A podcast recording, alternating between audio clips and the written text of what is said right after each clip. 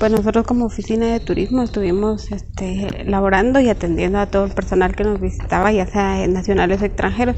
Pues en esta ocasión la atención personalizada que se le brindó a todos nuestros visitantes, se les brindó una cantidad de personas, son de 3.153 exactos, a quienes se les brindó información impresa o digital.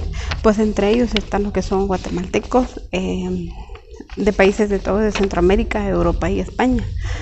Pues estamos muy contentos porque sabemos que el resultado que nos da para este año, a comparación del año pasado, hemos tenido un incremento de aproximadamente de un 95 a un 97% de la diferencia de antes de pandemia de COVID-19.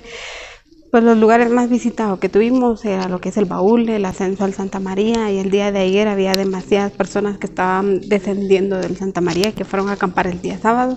Tuvimos también visitas en el museo, en el zoológico también el día de ayer.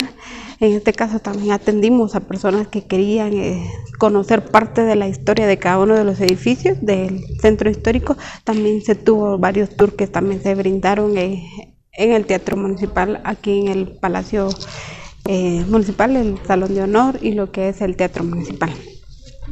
Pues nosotros estamos, también atendimos, ¿verdad?, a las personas que se les brindó el apoyo en coordinación con el Cementerio General, que fue el grupo del Sábado de Gloria, que estaba también dentro de una de las actividades principales que se promocionó.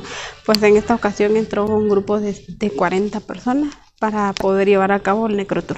Ahorita, fíjese que hasta el día jueves nosotros teníamos el reporte que llevábamos el tercer lugar a nivel nacional de visitantes nacionales y extranjeros. Pues hasta ahorita se está viendo el total, posiblemente más tarde tenemos la información correcta en qué posición quedamos a nivel nacional, pero hasta el jueves llevábamos el tercer lugar. Comentaba que tuvimos un gran incremento a diferencia del año pasado. Entonces las personas necesitaban tanto como información turística como información de los cortejos procesionales. Pues pudimos observar que el Parque Centroamérica estuvo llenísimo de tantos visitantes nacionales y extranjeros, y esperamos, ¿verdad?, que ellos hayan disfrutado su estadía y pudieron haber disfrutado de todos los cortejos y todo lo que ofrecía Quetzaltenango. Informa Wilber Coyoy, Emisoras Unidas Quetzaltenango, primera en noticias, primera en deportes.